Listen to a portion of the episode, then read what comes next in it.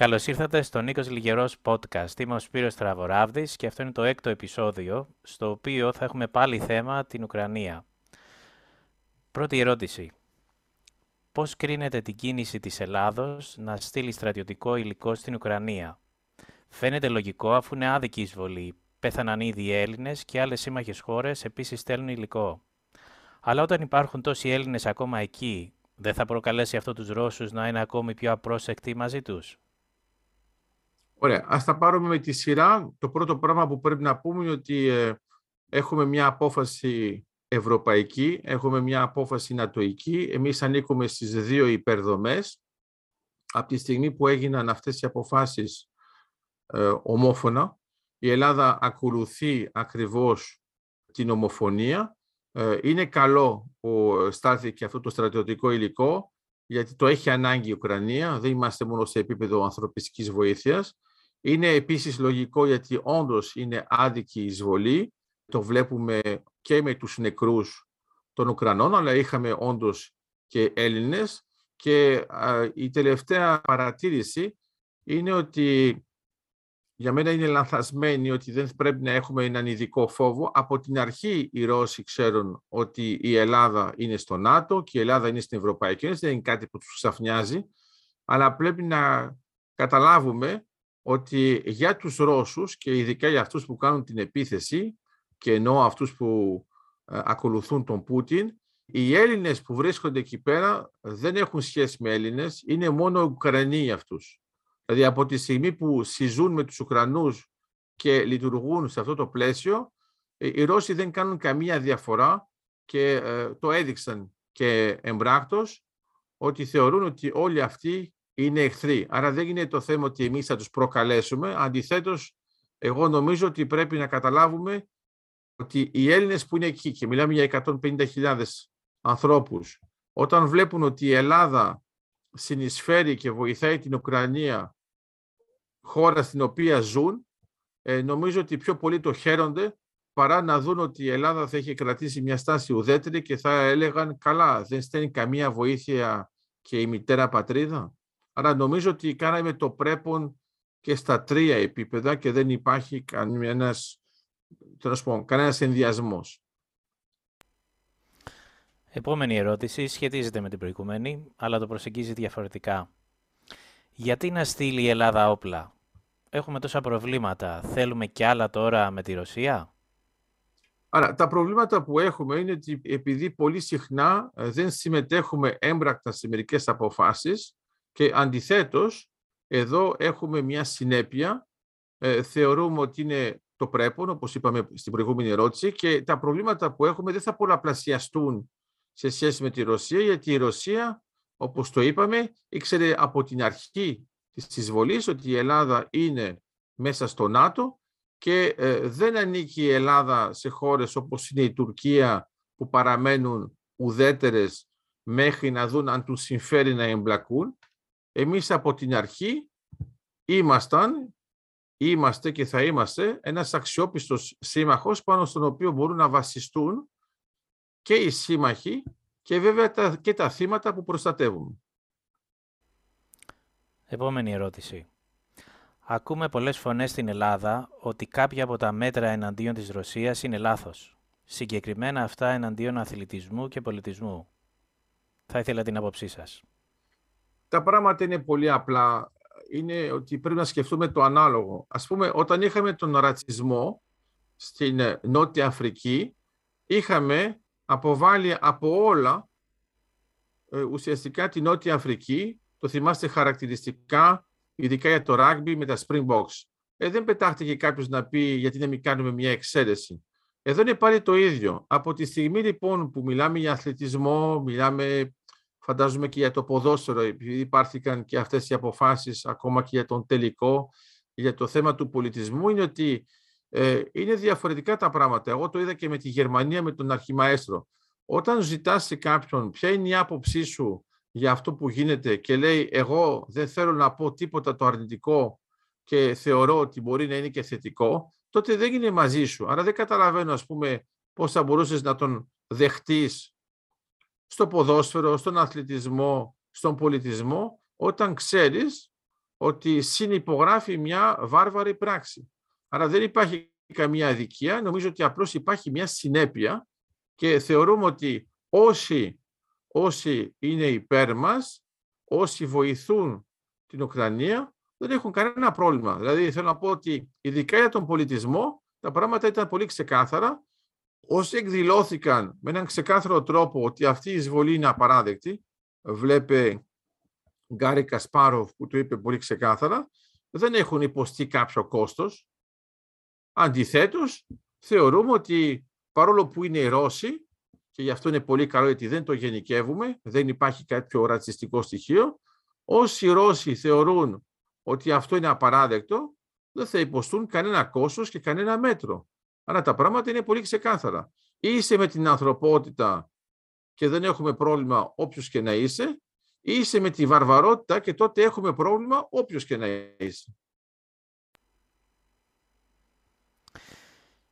Η Ελλάδα πρωτοστατεί στις ευρωπαϊκές αντιδράσεις κατά της ρωσικής εισβολής στην Ουκρανία. Πιστεύετε ότι αυτό γίνεται και με σκοπό να στριμωχτεί η Τουρκία που ακόμα αμφιταλαντεύεται; Αποτελεί δηλαδή ενδεχομένως μια ευφυή κίνηση της χώρας μας; Άρα, λίγο πιο περίπλοκη αυτή η ερώτηση. Ε, πρώτα απ' όλα, δεν μπορούμε να πούμε ότι πρωτοστατούμε. Ε, δεν ήμασταν από τις πρώτες πρώτες χώρες. Κοιτάξτε λίγο τι γίνεται. Είδαμε το θέμα της ομοφωνίας και πήραμε και εμείς τη σωστή απόφαση. Ε, αυτό δεν γίνεται για να στριμωχτεί η Τουρκία, η οποία η Τουρκία έχει ε, ακόμα μικρότερο περιθώριο από εμάς για να παίξει, γιατί κανονικά η Τουρκία υποτίθεται ότι παίζει θετικά με τη Ρωσία και ξαφνικά είναι αναγκασμένη να πει ότι το ΝΑΤΟ καθυστερεί τις κινήσεις του, ε, ενώ ξέρει πολύ καλά ότι είναι μέσα στο ΝΑΤΟ και τι έχει κάνει με την Ρωσία. Άρα είναι πρώτα απ' όλα το πρέπον, ε, είναι ένας τρόπος όμως, και αυτό είναι έξυπνο, να στριμώξουμε την Τουρκία όχι για να είναι υποχρεωμένη να κάνει κάτι, απλώς για να το σκεφτεί ότι αν εμείς βλέπουμε μια τέτοια εισβολή, να μην έχει και αυτή ανάλογες ιδέες, γιατί όπως κάνουμε αυτό που κάνουμε τώρα για την Ουκρανία και είμαστε όλοι μαζί, θα είναι το ανάλογο που θα περιμένουμε από τους άλλους, άμα δεχτούμε μια επίθεση, μπορεί να είναι στην Ελλάδα, μπορεί να είναι στην Κύπρο, τα έχουμε ζήσει αυτά, να μπορούν και οι άλλοι να είναι μαζί μας επειδή κατάλαβαν ότι δεν εγκαταλείπουμε τον αγώνα, συμμετέχουμε ενεργά και βοηθούμε πάντοτε τους αθώους για να μην γίνουν θύματα. Επόμενη ερώτηση. Γιατί είναι τόσο μεγάλο το ποσοστό των Ελλήνων που βρίσκουν δίκιο στο ότι η Ρωσία έχει συμφέροντα στην Ουκρανία και πρέπει να προστατευτεί εναντίον του ΝΑΤΟ, ενώ παράλληλα αγνοούν ότι έτσι δίνουν δίκιο και στην Τουρκία να είναι επιθετική απέναντί μας; Άρα είναι πολύ εύστοχη αυτή η ερώτηση γιατί μπερδεύει δύο πράγματα και το πρώτο πράγμα είναι, στο οποίο αναφερθήκαμε είναι ότι αυτά που κάνει η Ρωσία και αυτά που κάνει η Τουρκία μοιάζουν πάρα πολύ. Το είδαμε ας πούμε με την αναγνώριση της ανεξαρτησίας. Αυτό που είχε κάνει η Τουρκία το 1983 με τα κατεχόμενα και έμεινε μόνη της γιατί βγήκε απόφαση από τα Ηνωμένα Έθνη ότι δεν πρέπει να υπάρχει άλλη αναγνώριση. Μιλάω για τα ψηφίσματα. Και το ίδιο έκανε τώρα και η Ρωσία με τις αυτόνομες περιοχές που αποφάσισε να τις αναγνωρίσει ότι είναι ανεξάρτητες. Άρα υπάρχουν αυτά τα κοινά, το έχουμε δει και ιδεολογικά, τα κοινά, π.χ. με την συνθήκη ΚΑΡΣ το 1921, όταν έγινε η Σοβιετική Ένωση.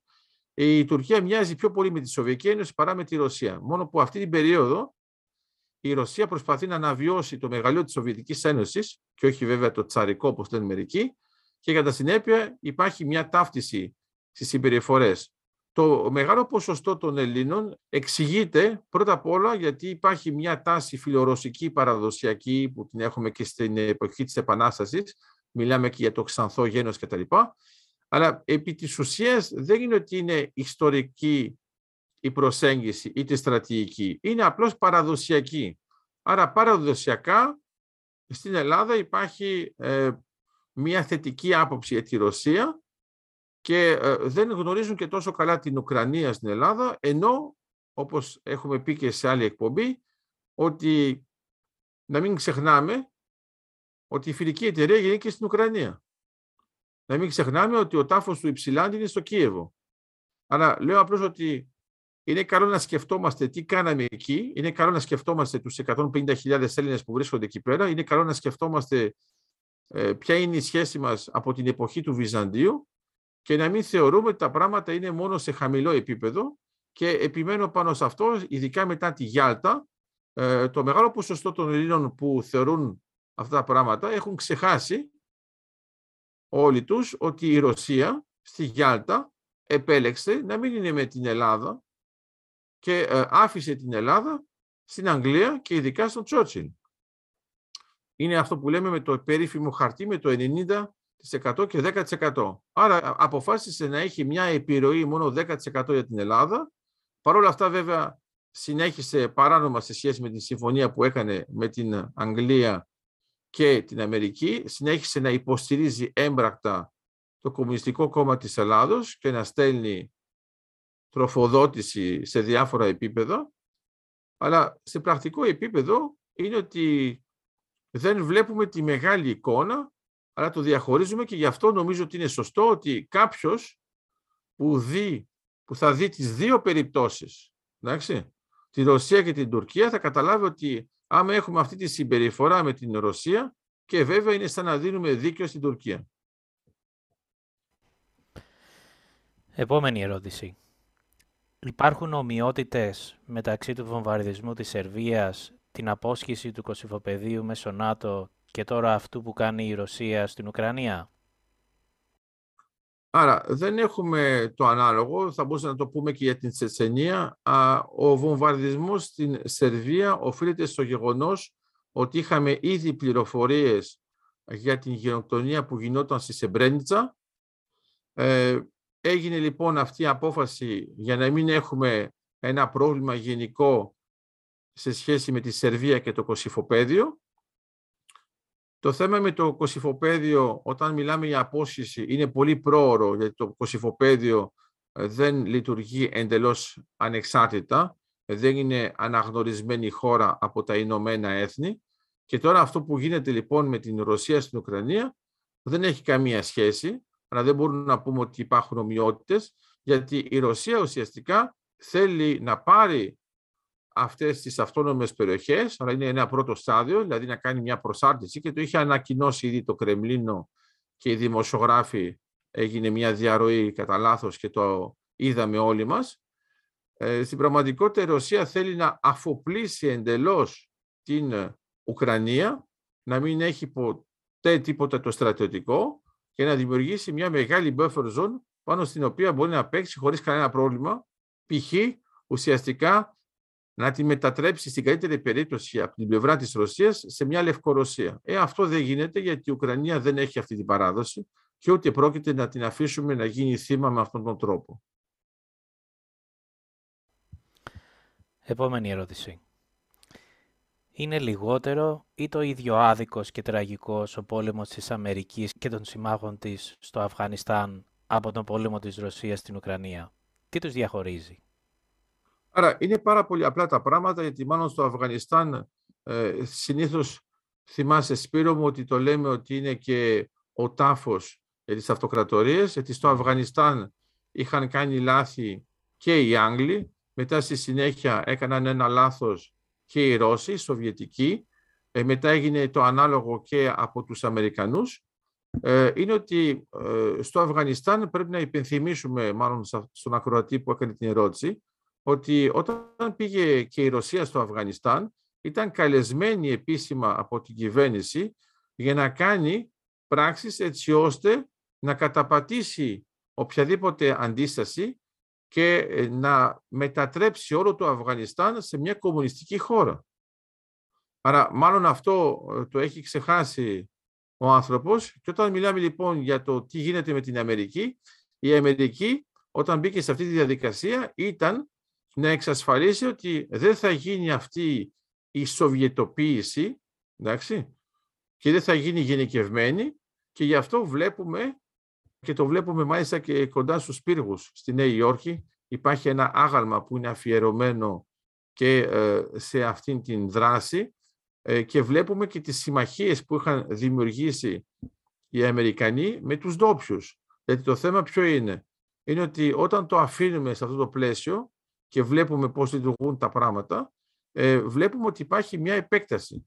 Άρα ε, εγώ θα έλεγα ότι αυτό που γινόταν στο Αφγανιστάν ήταν κάπως το ανάλογο από αυτό που ζήσαμε στη Συρία, όπου και πάλι εκεί πέρα παίζει η Ρωσία έναν ιδιαίτερο ρόλο και πάλι μπορούμε να πούμε ότι και στη Συρία οι Αμερικανοί ε, βοηθούν περισσότερο τους Κούρδους, άρα έχουμε εδώ μια αναλογία, αλλά όχι την προηγούμενη.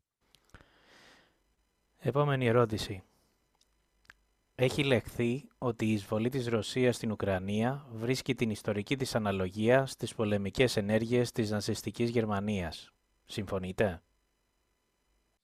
Ωραία. Ε, αυτό είναι πολύ πιο ξεκάθαρο σαν αναλογία. Ε, βλέπουμε ότι όντως εδώ μπορούμε να βρούμε πραγματικές ομοιότητες. Πρώτον, γιατί η Ρωσία μιλάει ήδη για ζωτικό χώρο, όπως έκανε και η ναζιστική Γερμανία. Δεύτερον, μιλάει για μία επέκταση και μία δημιουργία buffer zone, όπως ήθελε και η Γερμανία για διάφορες χώρες, θεωρώντας ότι έπρεπε να εξασφαλίσει ότι είναι υπέρ της, ακόμα και αν έπρεπε αυτό να γίνει με επιβολή. Τρίτον, είμαστε πάλι σε ένα πλαίσιο εκδίκησης. Ο Χίτλερ όταν έκανε όλες αυτές τις κινήσεις τις έκανε για να εκδικηθεί το λεγόμενο diktat κατά την άποψή του, δηλαδή ουσιαστικά τη συνθήκη Βερσαλίων, του 19, όπου εκεί πέρα έχει ξεκαθαρίσει το θέμα. Μάλιστα είναι αυτή η συνθήκη που δημιούργησε και την κοινωνία των εθνών, είναι πολύ σημαντική. Και αυτός εκμεταλλεύτηκε το κράκ του 1929 για να παρουσιαστεί ως το εκπρόσωπος το 1933 μιας Γερμανίας νέας που ήθελε να ξαναβρει το μεγαλείο της. Εδώ είναι πάλι το ίδιο που κάνει ο Πούτιν.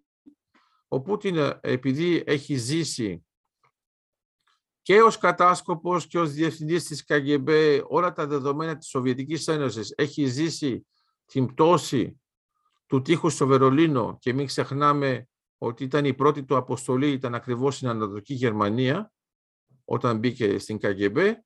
Έχει ζήσει την κατάρρευση της Σοβιετικής Ένωσης, έχει ζήσει αυτό που ονομάζει ο ίδιος την ταπείνωση για τα επόμενα δέκα χρόνια. Βέβαια δεν διευκρινίζει ότι είναι μέσα στα αυτά τα επόμενα δέκα χρόνια που ξαφνικά τον κάλεσε ο Γέλσιν για να μπει μέσα σε αυτό το παιχνίδι. Και στη συνέχεια βλέπουμε επίσης ότι υπάρχει αυτό το ρατσιστικό της υποτίμησης του τύπου οι Γερμανοί ήταν πραγματικά στο επίπεδο εμείς είμαστε πάνω από όλοι ως Ναζί και εδώ είναι πάλι ότι ως Σοβιετικοί εμείς είμαστε πάνω από όλους. Άρα όταν το βλέπουμε με αυτόν τον τρόπο βλέπουμε ότι υπάρχει μια πολύ συγκεκριμένη αναλογία ε, βλέπουμε ότι είναι κινήσεις που θυμίζουν Heartland σε επίπεδο δράσης και σε επίπεδο στρατηγικής, αλλά βλέπουμε επίσης και μια άλλη αναλογία είναι το Blitzkrieg, όπου η Γερμανία θεώρησε στο Δεύτερο Παγκόσμιο Πόλεμο ότι πρέπει να κάνει έναν στραπιαίο πόλεμο, να ξαφνιάσει τους πάντες και το πέτυχε και σε μεγάλο βαθμό. Και εδώ προσπάθησε και η Ρωσία και μάλιστα το είχε ανακοινώσει ότι το θέμα θα είναι μερικών ωρών, μερικών ημερών το πολύ και βλέπουμε ότι δεν είχε υπολογίσει αυτή την αντίσταση των Ουκρανών, δεν είχε υπολογίσει αυτόν τον ηρωισμό και ξαφνικά είναι υποχρεωμένη η μεγάλη Ρωσία με τη μικρή Ουκρανία σαν big brother ε, και small brother, little, είναι ότι στην πραγματικότητα μπαίνει σε διαπραγματεύσεις για να κάνει τι, για να κερδίσει χρόνο γιατί δεν τους βγαίνουν τα πράγματα και μετά λέει ότι θα κάνουμε και δεύτερο γύρο διαπραγμάτευσης για να δούμε αν θα τα βρούμε, ενώ ουσιαστικά είχε μιλήσει για συνθηκολόγηση που δεν το είδαμε καθόλου.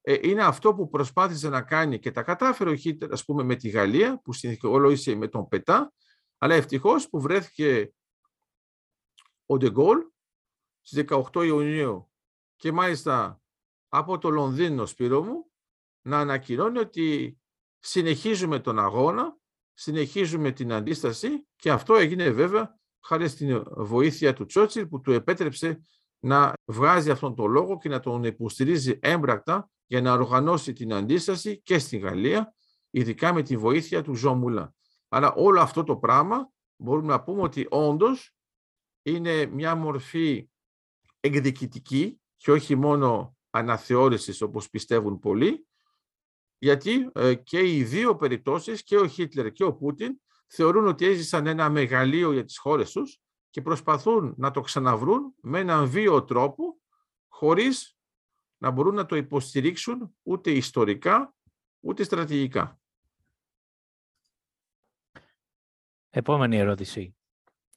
Γιατί η Ευρώπη δεν έχει επέμβει στρατιωτικά να βοηθήσει την Ουκρανία; Διαβάζοντας αυτή την ερώτηση, μιας και δεν λέει για Ευρωπαϊκή Ένωση, εγώ υποθέτω Ευρωπαϊκή Ένωση, αλλά γιατί όχι να πούμε και για το ΝΑΤΟ. Σωστά, σωστά, σωστά και η επέκταση. Αλλά πρώτα απ' όλα η Ευρώπη μπορεί να είναι πολύ γενικό, γιατί στο τέλος αναρωτιόμαστε αν υπάρχει η Ευρωπαϊκή Ένωση. Μην ξεχνάμε ότι υπάρχει το Ηνωμένο Βασίλειο που παίζει έναν ενεργό ρόλο σε αυτό το θέμα και δεν είναι στην Ευρωπαϊκή Ένωση.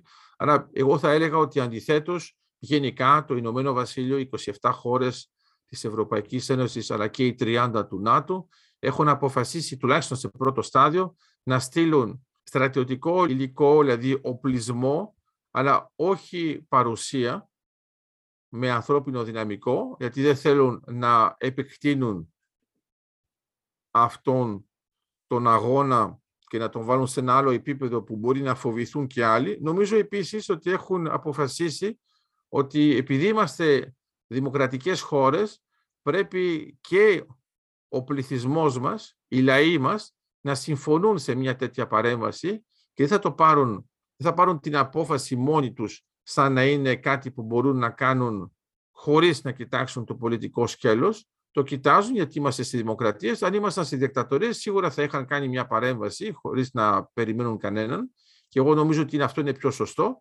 Αλλά δεν θεωρώ ότι πρέπει να αποκλείσουμε την ε, δυνατότητα να υπάρχει και μια στρατιωτική παρουσία, ειδικά αν δουν ότι τα πράγματα εμπλέκονται και πάνε πιο σκληρά και υπάρχει μεγαλύτερη καταπάτηση, γιατί πολύ απλά οι λαοί μας θα είναι αυτοί που θα ζητήσουν από το ΝΑΤΟ, την Ευρωπαϊκή Ένωση και τους συμμάχους γενικά, γιατί λέω δεν ξεχνάω το Ηνωμένο Βασίλειο, αλλά πρέπει να βάλουμε μέσα και τον Καναδά, πρέπει να βάλουμε μέσα και την Αυστραλία, πρέπει να δούμε και τις αποφάσεις που πήρε και η Ιαπωνία και νομίζω ότι όλο αυτό είναι πάρα πολύ θετικό γιατί έχουμε μια ενότητα απέναντι σε μια βάρβαρη πράξη. Άρα δεν έχει επέμβει ακόμα. Άμα χρειαστεί, μάλλον θα γίνει. Επόμενη ερώτηση. Μέχρι πού θα το πάει ο Πούτιν; Α, αυτό είναι πάρα πολύ απλό. Θα το πάει ως το τέλος από τη στιγμή που δεν υπάρχει αντίσταση. Δηλαδή, άμα δει ότι υπάρχει ένα περιθώριο και υπάρχει μια μαρθακότητα ε, μια καθυστέρηση στις αποφάσεις και ε, δεν μπορούμε να τα βρούμε μεταξύ μας για να τον αντιμετωπίσουμε ε, στεναρά, στρατηγικά και αποφασιστικά, είναι πολύ απλό. Στο μυαλό του, επειδή έχει ζήσει σε μια πλαστή ιστορία της Σοβιετικής Ένωσης, θέλει να ξαναβρει το ίδιο μεγαλείο, άρα θα συνεχίσει όχι μόνο με την Ουκρανία, γιατί βλέπω ότι δεν, έγινε, δεν έχουμε καμία ερώτηση από αυτές που μου είπες τουλάχιστον για τη Φιλανδία, για την Σουηδία, δεν έχουμε καμία αναφορά τη Μολδαβία, δεν έχουμε αναφορές για το πώς και έτσι ακόμα και η Ελβετία άλλαξε το στάτους της σε σχέση με την ουδετερότητα και η μεγάλη αλλαγή και από την πλευρά της Γερμανίας. Άρα όταν βλέπουμε όλες αυτές τις κινήσεις, είναι κάτι που σίγουρα ενοχλεί και παρενοχλεί τον Πούτιν με την στρατηγική, την απλοϊκή που είχε επιλέξει, θεωρώντας ότι μια επιχείρηση μπορεί να τα βγάλει πέρα και για μένα, και επιμένω πάνω σε αυτό το στρατηγικό λάθος, όταν δεν έχεις κάνει τελειώσει το θέμα με την Ουκρανία, δεν μπορείς να πεταχτείς και να πεις Εγώ θα κάνω το ίδιο με τη Σουηδία και τη Φιλανδία, γιατί είναι ο καλύτερος τρόπος να κινηθούν και αυτές οι χώρες και να βοηθήσουν άμεσα και έμπρακτα την Ουκρανία, θεωρώντας ότι εμείς θα είμαστε οι επόμενες. Άρα δεν έχει κανένας όφελος να θυσιάσουμε την Ουκρανία και να πρέπει μετά να βοηθήσουμε τη δεύτερη, την τρίτη, την τέταρτη χώρα που θα επιτεθεί ο Πούτιν θεωρώντας ότι ακολουθεί την ίδια νοοτροπία και γι' αυτό λέω ότι ό,τι αρχίσει ο Πούτιν, άμα εμείς δεν βάζουμε ένα τέλος, θα το συνεχίσει. Επόμενη ερώτηση. Τελικά φτάνει από μόνο του το διεθνές δίκαιο για να μας προστατεύσει. Βλέποντας τις εισβολές της Ρωσίας, της Τουρκίας και άλλα γεγονότα ανά τον κόσμο, φαίνεται πως όχι τι παραπάνω από επίκληση στο διεθνές δίκαιο πρέπει να κάνουμε για ειρήνη και ελευθερία σε παγκόσμιο επίπεδο; Εδώ τα πράγματα είναι πολύ γενικά, αλλά ταυτόχρονα και πολύ απλά. Πρώτα απ' όλα, το διεθνές δίκαιο, όπως το λέει, είναι δίκαιο, άρα είναι καθαρά νομικό. Είναι ένα πλαίσιο μέσα στο οποίο βαδίζουμε και βλέπουμε αν είναι σωστό ή όχι αυτό που κάνουμε. Το διεθνές δίκαιο δεν μπορεί να αποκλείσει να υπάρχουν άνθρωποι που δεν το θέλουν και δεν το ακολουθούν, απλώς θα, μετά θα πρέπει να υποστούν και ένα κόστος. Και γι' αυτό υπάρχει π.χ. τώρα για το θέμα της Ρωσίας, έγινε ήδη αναφορά στο Διεθνές Δικαστήριο της Χάγης για καταπάτηση όχι μόνο ανθρωπίνων δικαιωμάτων, αλλά και για εγκλήματα πολέμου και θα γίνει και έρευνα για εγκλήματα κατά της ανθρωπότητας, γιατί πολύ απλά είναι ο τρόπος που λειτουργούμε. Άρα σίγουρα δεν μπορεί να μας προστατεύσει, αλλά μας δίνει ένα πλαίσιο μέσα στο οποίο είμαστε νόμιμοι ή παράνομοι. Όταν βλέπουμε λοιπόν συγκεκριμένα τις εισβολές που έχουν κάνει και οι Ρώσοι και οι Τούρκοι, ε, σίγουρα καταλαβαίνουμε και το λέει μάλιστα και ο ακουρατής, ότι σίγουρα δεν φτάνει. Απλώς το θέμα είναι ότι πώς μετά χτίζουμε μια γραμμή άμυνας, πώς βάζουμε ασπίδες, ε, οι οποίες είναι πάνω στο διεθνές δίκαιο. Για μένα το διεθνές δίκαιο, για να είμαι πιο κατανοητός και ακόμα και αρχιτεκτονικά, είναι τα θεμέλια. Εντάξει. Αυτό είναι για το χαρεί ο Σπύρος. Γιατί μετά μπορεί και να αποφασίσει να μου κόψει τις ερωτήσεις. Άρα λέω απλώς ότι όταν βάζω εγώ τα θεμέλια δεν σημαίνει ότι υπάρχει κτίριο ακόμα. Αλλά τα θεμέλια πρέπει να είναι σωστά. Τα θεμέλια είναι σωστά όταν ξέρω ποια είναι η νομιμότητα. Από τη στιγμή που υπάρχουν τα θεμέλια μπορώ να χτίσω και εκεί πέρα να λειτουργήσω πολιορκητικά σε επίπεδο Ευρωπαϊκής Ένωσης, σε επίπεδο G7, σε επίπεδο βέβαια νατοϊκό και να πω ότι εγώ ακολουθώ το διεθνές δίκαιο, προστατεύω τους αθώους και κατά συνέπεια λειτουργώ σε ένα νέο πλαίσιο το οποίο μου επιτρέπει να κάνω εξωτερικές παρεμβάσεις και να σταματήσω την βαρβαρότητα, να λειτουργήσω δίκαια και να προστατέψω τους αθώους πριν γίνουν θύματα. Και έχουμε και άλλη μια ερώτηση. Αν ήμασταν τώρα στην Ουκρανία και ήμασταν Έλληνο-Ουκρανοί, τι θα έπρεπε να κάνουμε; Πάρει και δεύτερο σκέλος. Αντίστοιχα, αν ήμασταν στη Ρωσία και ήμασταν Ελληνορώσοι, τι θα έπρεπε να κάνουμε; Διαβάζοντας το αυτό, εγώ θα έλεγα να το επεκτείνουμε και στο σκέτο Ουκρανή και σκέτο Ρώση. Ωραία, θα προσπαθήσω να απαντήσω πακέτο λοιπόν. Εγώ θέλω να πω κάτι πολύ απλό. Αν είμαστε Έλληνο-Ουκρανοί και Ουκρανοί, το πρέπον είναι να αντισταθούμε, να προστατέψουμε τους δικούς μας, να οπλιστούμε, να προστατέψουμε τις γειτονιές, τις οικογένειάς μας, την πατρίδα μας, να υπάρχει ένας συντονισμός γιατί εδώ είναι ένας αγώνας ο οποίος είναι πολύ ξεκάθαρος. Τώρα όσο αφορά το αν ήμασταν Ελληνορώσοι και Ρώσοι ε, στη Ρωσία, μα εγώ το βλέπω. Όλοι αυτοί οι Ρώσοι που κάνουν διαδηλώσεις εναντίον του Πούτιν και αυτών των αποφάσεων, Ρώσοι όπως είναι και ο Γκάρι Κασπάροφ, που βέβαια αρχικά βέβαια ήταν από τη Σοβιετική Ένωση, αλλά όχι εντός Ρωσίας, ε, είναι αυτοί που αντιστέκονται εγώ βλέπω επίσης ότι ακόμα και οι μεγιστάνες της Ρωσίας έχουν αρχίσει να λένε στο Πούτιν ότι πρέπει να σταματήσει αυτή την εισβολή. Άρα λέω, τα πράγματα είναι πολύ απλά. Άμα είμαστε από την πλευρά των Ουκρανών, είναι να προστατέψουμε.